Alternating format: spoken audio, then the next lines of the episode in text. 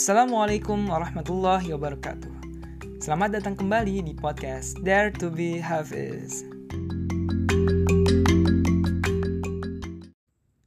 أعوذ بالله من الشيطان الرجيم يا أيها الذين آمنوا إذا لقيتم الذين كفروا زحفا فلا تولوهم الأدبار ومن يولهم يومئذ دبره متحرفا لقتال أو متحيزا إلى فئة فقد باء بغضب فقد باء بغضب من الله ومأواه جهنم وبئس المصير Aku berlindung pada Allah dari godaan syaitan yang terkutuk.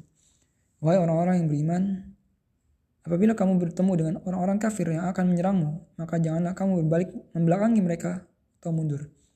Dan barang siapa mundur pada waktu itu, kecuali berbelok untuk siasat perang, atau hendak menggabungkan diri dengan pasangan lain, maka sungguh orang itu kembali dengan membawa kemurkaan dari Allah. Tempatnya ialah neraka jahanam dan seburuk-buruk tempat kembali.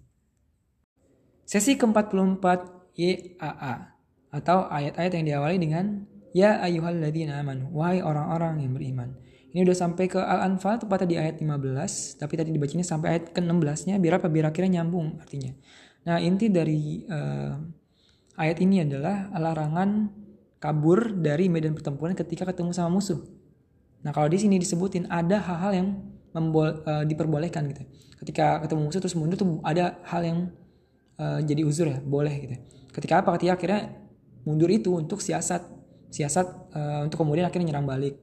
Atau yang kedua adalah uh, untuk menggabungkan diri dengan kelompok yang lain gitu, kelompok yang lain biar kekuatannya tambah kuat atau semacam gitu ya. Sama-sama siasat sih intinya.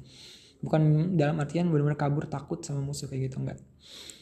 Oke, dan di sini berarti kita bisa dapat satu hal yang penting adalah bahwa seorang muslim itu harus berani, harus mempunyai keberanian gitu. Ya karena kalau misalnya enggak nih kalau misalnya enggak menjalankan ini kalau misalnya di medan pertempuran ketemu musuh terus kabur itu ancamannya adalah mendapat kemurkaan Allah. Dan tempatnya bahkan ialah neraka jahanam dan seburuk-seburuk tempat kembali.